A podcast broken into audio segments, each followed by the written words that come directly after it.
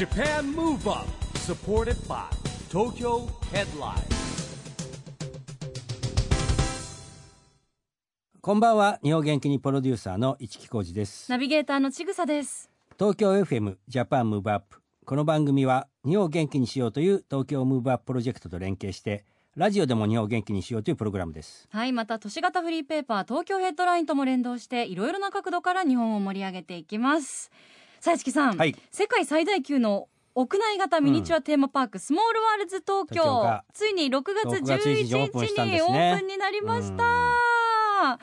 あの状況はね、うん。当初期と予定されていた想像してたのとはだいぶ違う状況かもしれませんけれども、まあオープンしたのはおめでたいことですよね。遅れましたけどうねん。あの代表の近藤正弘さん番組に来ていただきましたけれども、スモールワールズの中にヘッドラインの社屋もあるんですよ。あるんですよね。あるんですよ。ちゃんと看板も作ってですね、うん。あのーやっぱりリアルの世界とつながってですね、はい。あの世界の中で、えーヘッドライン社がですねメディアを出してるんですね。そして僕のですねミニチュアもあります。あ一木工事のミニチュア。はい。つあの作りましたから。あらー。えそれってなんかあの自分が好きなようにこういや違うの。あっちに行ってですねやっぱりあの結構精巧なすごい複数のカメラでバーッとこう入ってくる円円形のやつなんですけど、うん。バーッと撮影するんですよあそれで作ってもらうの。ちゃんと縮尺えー、じゃあ本当にオーダーメイドっていうかもちろん。う本当に本当の一木工事のミニチュア版なんですね。そうそうなんですよ。じゃあもうあの同じようなお人形さんがいっぱいあって適当にじゃあ男性のこれとかっていうんじゃなくてち違うんですよ。カスタムメイドで。あのサービスとしても年間パスポートとか申し込むと、はい。とかあの住民権とかサービスもやってるんでそれは有料になるんですけど作れるんですよ、住みたいな住人になりたいな、ええぜひなってください。ねあのはい。もちろんオープンにあたりしっかりとね対策もされています、独自の徹底した新型コロナウイルス感染症予防拡大防止対策として密集密閉密接の3密に入れない、映らない、映さないを加えた6つの視点で新型コロナウイルス対策を行うファイトバック COVID-19 を実施しているということで、あのねソーシャルディスタンスになるように、うん。あの照明でねここ輪っかみたいな円のこう表示がされてるんですよああでちゃんちゃんと皆さんグループが離れていけるようにね。距離を、はい、あの必然的に取らなきゃいけないような仕組みに。そこの人が前に移動したらそこに行っていいですよみたいなねうん。形にもなってます。そうすると本当に安心して楽しめますよね、えー番組では現在ビヨンドコロナをテーマにお送りしていますが今日はですね政治の世界からこの方にいろいろ伺ってみたいと思います。今夜のゲストは衆議院議員の中山康秀さんです。はい、えー中山さんはですね自民党の外交部会長それからネットメディア局長も務めていてですねあの東京2020ネクストフォーラムにも何度も出演いただいている方ですよね。はい、うん。今回もリモートでのご出演になります。お楽しみに。ジャパンムーブアップ。サポーテッドバイ。東京ヘッドライン。この番組は東京ヘッドラインの提供でお送りします。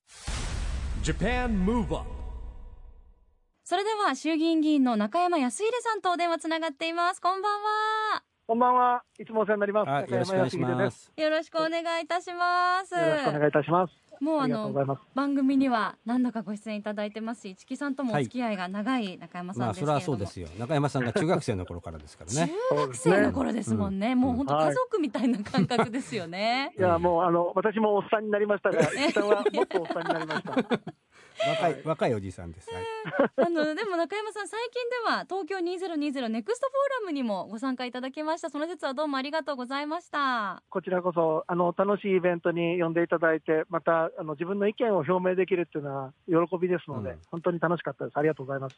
あのまあこれはねテーマはピースコミュニケーションということでね本当にあの中山さんにも出てもらってますし、えー前回もですね PWC コンサルティングのパートナーの佐々木さんとかですね佐々木えそ亮介さんれから、はいはい。国際連合日本政府代表部大使次席常駐代表の星野俊也さんそれからジャーナリストの堀潤さんとですね、えーという形でやったりしてるんですけれども、うん。日本の中からねこういう分断が世界で起きてる中でピースコミュニケーションみんなで仲良くしていこうぜっていうのをですねえープロジェクトとしてですねいろんな形でやっていこうということで中山さんにもですね参加してもらってるんですけれども、はいまあ、まさにね中山さん今ねコロナが起き、アメリカで暴動が起き米中対立それからえー香港の一国二制度の揺らぎとかね、まあ、ええ世界でいろんなことが起きてるじゃないですか分断が。はい、はい、でやっぱ今政治にも求められることってすごく多いと思うんですけれどもはい。どうですかね今中山さんが今のこの現況、はい。えーあのーやっぱり政治って見えないガラスの床のようなものだと思ってるんです。うんで、今回は正直、全人類がですね、うん。もう強制的に移動とか行動を制限されるという事態に陥ったと、うん。まあ、江戸時代の鎖国状態をを世界でやっているという状態になっている、それからもう一つは、やはりあの命のリスクっていうのうをん。全人類が感じたと思うんです。うん。で私はですねあの以前から申し上げてるんですけれども、健康っていうのは、うん。あらゆる人々に与えられた基本的人権だと思ってるんですね。うんなるほど。でだですから、やはり政治をやるのも人間のお頭で考え、心が一番重要なモチベーションを作るところだと思いますので、うん。今回、そのいろいろなそういう圧力とかうん。摩擦とかの係数が高くなってますけれども、うん。世界的に。うん。やはり人々の心が落ち着くような、ちゃんとしたこう計画とか夢をですね、うんあのポジティブに、この番組の企画のように、うん。あの考え、そして共有をしていくことが重要なんじゃないかなと、うん。すべてのあの人と人との喧嘩それこそ国と国の喧嘩の話が今ありましたけれども、うん。これを一人一人のご家庭に投影すると、うん。あの私も結婚してて、もう約20年近くなってきますけど、夫婦喧嘩っていうことをやりますよね、たうまはい。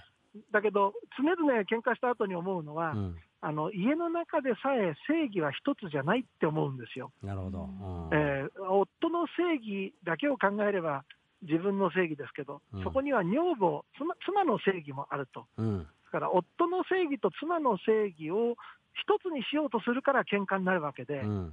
夫の正義と妻の正義がお互いに価値観もお存在がしてるんだっていうことを、うん。お互いが認め合うっていうことが、これ、家庭の中でやってる作業、これをうん。国際的にやっていくことが必要なんじゃないかなと思います。なるほど。うんわかりやすいですよね。家庭に置き換えるとですね。あのそれぞれね僕もちぐさも家庭がありますから。あそうですか、はい。うん共感できちゃうんですね。そうですね、だけどね、もう一つ悲しいことがあったのは、やはり全く関係ないですけども、このコロナ禍の同時期にですね、うん。あの SNS 上で誹謗中傷が行われて、うん。あのプロレスラーの木村花さんが他界されました。うん。で木村花さんに限られたことではなくて、ですね、うん。これまでもいろんな方々が、うん。やはり同様の被害を受けて、うん。自分自ら命を絶ってらっしゃることがあるわけですよね。うん。だからこういうそのコロナの時に余計にえーストレス、プレッシャーがかかって、うん。何かその怒りをどこかにぶつけたいという思いあが、ーあるんでね。精神を失わせてですね。確かにうん。人の人に影響を与えてしまう、うん。いい影響ならいいですけど、悪影響を及ぼしちゃいけない、うん。それを強く思いました。やっぱり人間はね人とこう接したりとか、友達と話したりとか仲間と話したりっていうのがやっぱりあっての人間かなとも思うしはい、僕あれはまあもう一つはなんて言うんでしょう。まずは実名でもしなんか投稿するのでやるっていうところからね。うん始めなきゃいけないのかなぐらい思いますけどね。なんか誰がやってるのかわからないから自由に言えちゃうみたいなうん。ところもね感じたりもするんですけども。そうですね。うん。やっぱりあの人の悪口を言うときは、相手の顔を見てそういうことですよね。言えないことは、うん。もう言わないと、陰では、そういうことが重要なんじゃないかと思います。なるほどね。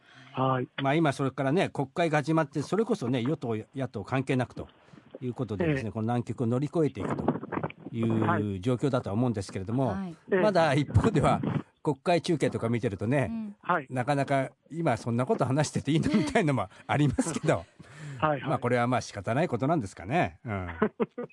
まああのなんて言うんでしょうか、うん。ひ人それぞれ、うん。あの10人いれば10人トイレまあそういうことですね。ということだと思いますので、うん。みんながそれぞれ意見を、まあ、交わし、自由に交わせること、うん。その環境が日本にあるっていうことが幸せまあなんじゃないかと思いますね。うん。あー確かにそうですね。選挙に投票に行かなかったら逮捕されたり、うん。中にはあの罰則を強いられるような国もあるわけですから、うん。もしくは自由に選挙できないとか、選挙を、民主主義を作るために命を失う国もあるわけですから、うん。そう考えたら日本は幸せなんじゃないでしょうか。まあそういうことですよね。うん。はい。まあそして先ほど中山さんのお話で健康は人権っていうワードが出てきましたけれども、はい。中山さんあのワクチンの早期発見や供給に向けてあの、動きもあるんですよね。あの署名がたくさん集まったっていうのをツイッターで拝見しましたが、はい、あのこの間、みやびさんをはじめ、ですねえーたくさんの皆様方からあの署名をお受け取りました。うんでその署名をですね外務省の方のあの塚田さんというえー地球規模課題のお審議官、うん大使の方ですけども、そちらに施行させていただいたんです。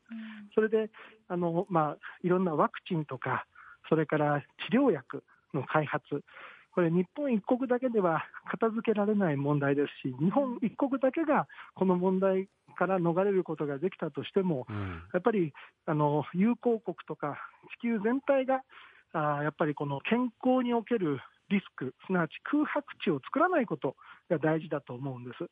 ですからそこに対して、えー日本としてできる貢献をということで、そのしょ一人一人の署名の力がですね国を動かして、えー約300億円の追加の予算を、うん。ガリという組織に対して、えー拠出するということになりました。あこれはもう本当になるほど署名の皆さんの署名してくださったお一人お一人のお力だと、えー私が覚えてるのは宮城さんとか水原希子さんとか、うん。えーそういったえー方々だったと記憶しておりますが、本当にそういった方々のリーダーシップ、イニシアチブにはうん。感謝を申し上げたいと思います。本当にありがとうございます。まあでもね今のね300億も予算がついたっていうのもねあのやっぱりこうなかなか世の中の人も知らないですからね。うん。本当にありがたいことだと思いますね。一日も早くね、有効なワクチンが見つかればなとうん。思います、こうやってお話ししてる間にもあの医療従事者の方々は本当こう命を救うために頑張ってくださってるわけですけれどもそんなはい。医療従事者の皆さんに敬意と感謝を示すために航空自衛隊のブルーインパルスが都心を飛行したっていうのもあの大きな話題に先日なりましたよね。はい、そうですね。あのー子供の時にブルーインパルスに憧れてたんですね。うんうん飛行機乗りになりたかったんで。えええだから、すごいこの間、ブルーインパルスが空を飛ぶぞっていう時も、あの実はあー見に行きまして、ベランダから、えちょうど、いいです見えたんですね。えー自民党本部のベランダから覗いて、あ ちょっとビデオも撮らせていただいて、えちぐさん見なかった？アップしたんですけどね。見れなかったんですよ。もう僕も残念ながら見れなくて、でね。みんながでも見てて、ね。動画で送ってくれてるそうなんですよ。私も友達が、うん。見れた見れたって大騒ぎしてましたけど、本当たくさんの方にね、あの、はい。勇気と希望を、おこう与えてくださったと思うし、何しろこう医療従事者の方にね、感謝の気持ちが伝わったらいいですよね。そうですよね。で、やっぱりね、僕、大阪なんですよ、ふるさとが。うんはい。そしたら大阪に帰ったら、あの医療従事者の方々が、いや、もうぜひ東京だけじゃなくて、大阪でもやってくれないうんかうんという、その似たような声がですね、うん結構全国各地からあるそうです。えーで同時期に花火もありましたよね。ありましたえね。ーあの花火も良かったなと思います、うんうん素晴らしいと思います。そういう医療従事者の方々に対するですね誹謗中傷とか、うん。実はバッシングも多いんですよね。うん。あの自らがもし感染してしまった場合は、あ必ず病院でお世話にならなきゃいけない、うん。しかし、その病院がそのコロナあの患者の方とかを受け入れているということを、あの自分が健康な間はですね、あのそれに対して、えーまあ、なんていうんですか、怖さを覚えてるかもしれませんけど、いざ自分が感染したときには、そこにお世話にならなきゃいけない可能性っていうのがあるということを踏まえて、いつ自分があのそういったことに身を置かれるかもしれないという、そういう思いでやっぱり医療従事者頑張っていらっしゃる方々に接していただかないといけないんじゃないかなって改めて思います。で何よりもやっぱりうがいとそれから手洗い、うん。これがやっぱり感染症対策の基本ですので、ここをちゃんとやることが他人を守ることであり、自らを救うことになるだろうと思いますね。はい、ありがとうございます。でははいここでですね、ぜひ中山さんから日本を元気にする一曲リクエストを伺いたいんですが、どの曲にしましょう？はい、あのーぜひですね、松崎しげるさんのおチコザ・ジプシーズの愛のボラーレという曲を、これをぜひ、えー皆さんと聴いていただいて、この松崎さんが歌ってる歌詞がですね、またこれ素晴らしい歌詞が実は歌詞なんですよ。あの、もう聞いたら、あの、すごい元気が出てくる、えーそんな歌詞なので、ぜひみん皆さん、この松崎さんの声の歌声の歌詞を噛み締めて、耳で噛み締めていただいて、それで脳で咀嚼してもらって、心にあの栄養をぜひ、えー摂取なさってください。Japan Move Up お送りしたのは熱い歌詞が胸に刺さりました松崎しげる愛のボラーレ featuring チコザ・ジプシーズでした今夜のゲストは衆議院議員の中山泰秀さんです後半もよろしくお願いしますよろしくお願いいたしまます。えーね、中山さんはですね自民党ではネットメディア局長というねあの役職もお持ちなんですけれども、す。はいまあ、。今回やっぱりね、まあ、僕のもみんなそうですけど、まあ、在宅勤務もあるしリモート会議もありしっていうですね、えーネットメディアの重要性がすごくまたさらに増しましたよね。まあ、この辺をね情報発信の重要さも含めてどうですかねもうあのネットメディア局長として。はい。あのーやはり僕、日本人なんでお寿司が大好きなんですけど、はい、お寿司屋さんに行くとですね、うん美味しい魚、旬のネタを、あ綺麗な日本の包丁で切って、うんそれで刺身にしてくれたり、うん。えー握りにしてくれたり、やってくれるわけですよね。うん。だけど、この包丁っていうのは、あー善意の方が持てば美味しい料理ができるけれども、うん。悪意の方が包丁を使えば、人の命を奪うこともできると。うん。まさにインターネットというツールがそういうことなんじゃないかなとうん。いうふうに思います。はい。あのーハッカーなんていうのが、うん。このコロナに乗じて、えーいわゆるインターネット上で詐欺を行ったりとか、うん。やっぱりそういう詐欺被害も結構実は出ておりまして、はい。うん。そういったところに対してこう、きちっとですねあの皆さん一人一人がやっぱり防御してもらうことっていうのをうん。考えてもらわなきゃいけない時代になってきたと、うん。まあ、インターネットはパンドラの箱だというふうに私は思ってますけれども、ねえーパンドラの箱に最後残ったものは実は希望なんですね。ですから、あのインターネットがパンドラの箱だとすれば、ですねいろんなあの嫌なこともたくさんあるけれども、うん。あのぜひひ人のあの心の中にある、うん。あのい悪い部分じゃなくて、いい部分の心をですねうん。出していただいて、発揮していただいて、みんながみんなでですねあのうん。いい方向にこのインターネットというツールを使って、世の中を良くすることをあの挑戦していただけたらと思ってます。まさにね本当に番組のタイトルじゃないんですけどね元気にすることをねに活用してほしいなと思うんですけどもそうですよね。あの中山さんがよくほらフェイクニュースへのことをねやっぱり注意の呼びかけするじゃないですかはいはい。いやだからその便利な分そのフェイクニュースが来た時の話ってあってね自分で情報感度を持って確認できることとできないこともで出てきちゃう中でいうとねはい。本当にこれは難しいですよね。そうですね、うんやっぱりあのそういった意味で、その一時情報を確認する重要性とうんいうことが、あの一人一人が大事になってくるかなと思います。であのもう一つ注目は、市木さんも頑張っていらっしゃる、このはい。ビヨンド2020、はい。えーオリンピック・パラリンピックのことも含めてですね、うん。今、これからトレンドになってくるのは、うん。実はスポーツとギャンブルなんですね。うん。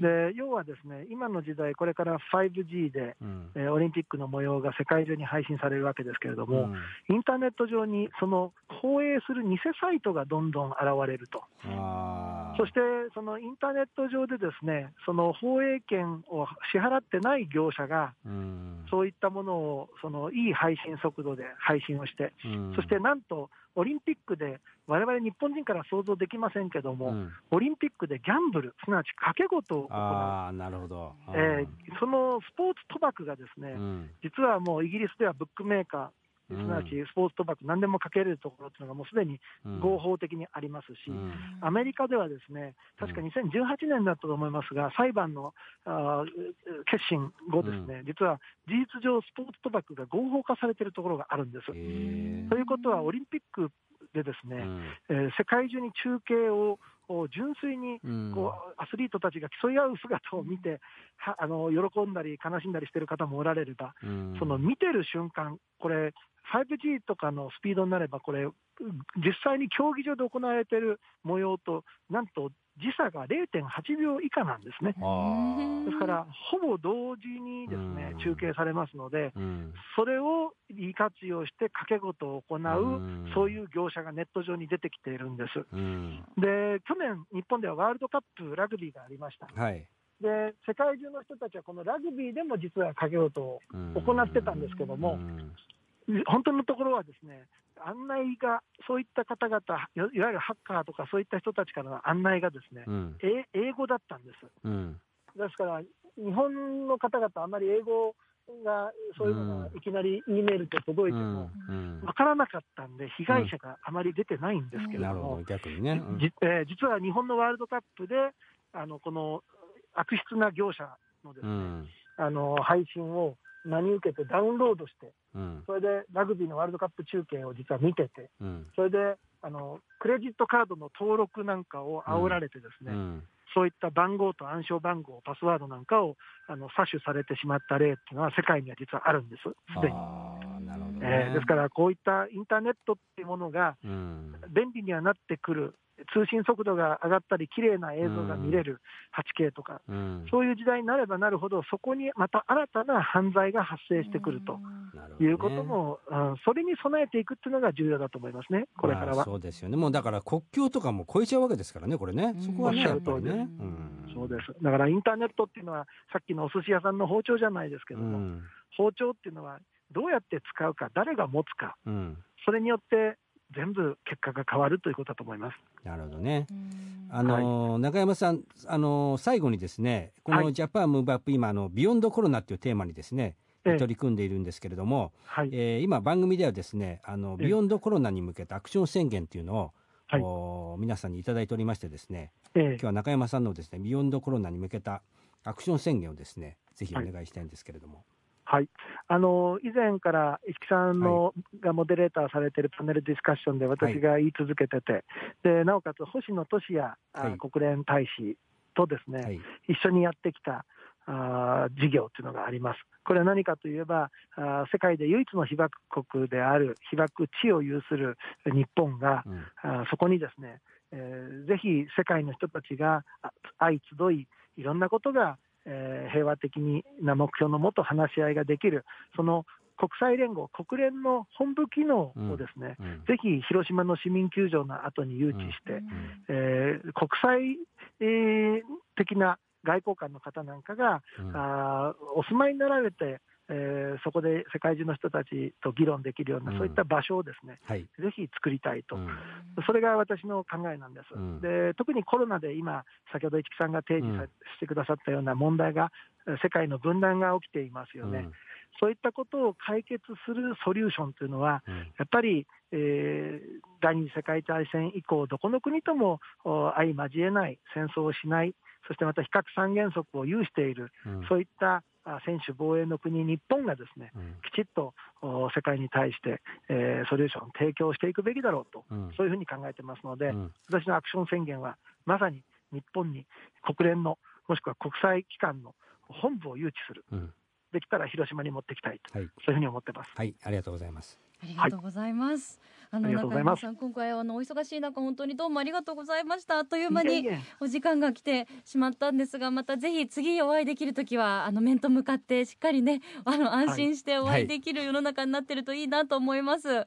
ありがとうございます。本当ですね。ね、あのこれからもお体にお気をつけて、あのご活躍をお祈りしてます。はいあり今日がとうございますはどうもありが。とうございました。ありがとうございました。どうもありがとうございました。今夜のゲストは中山康秀さんでした。Japan Move Up,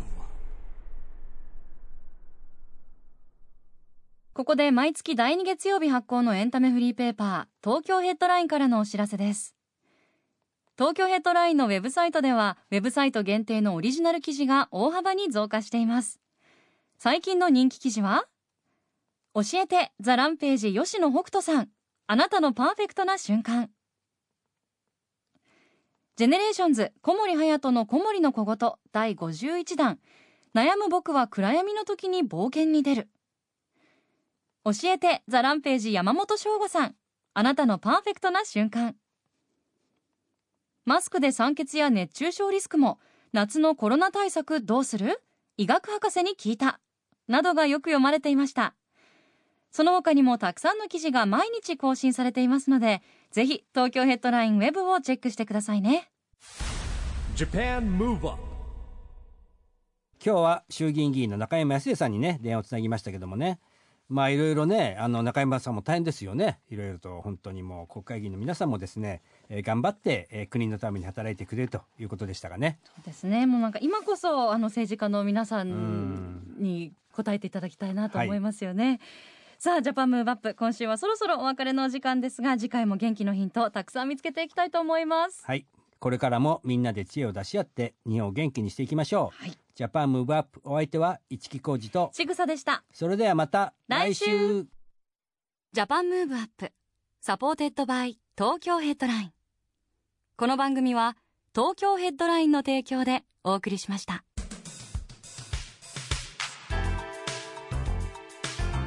Japan Move Up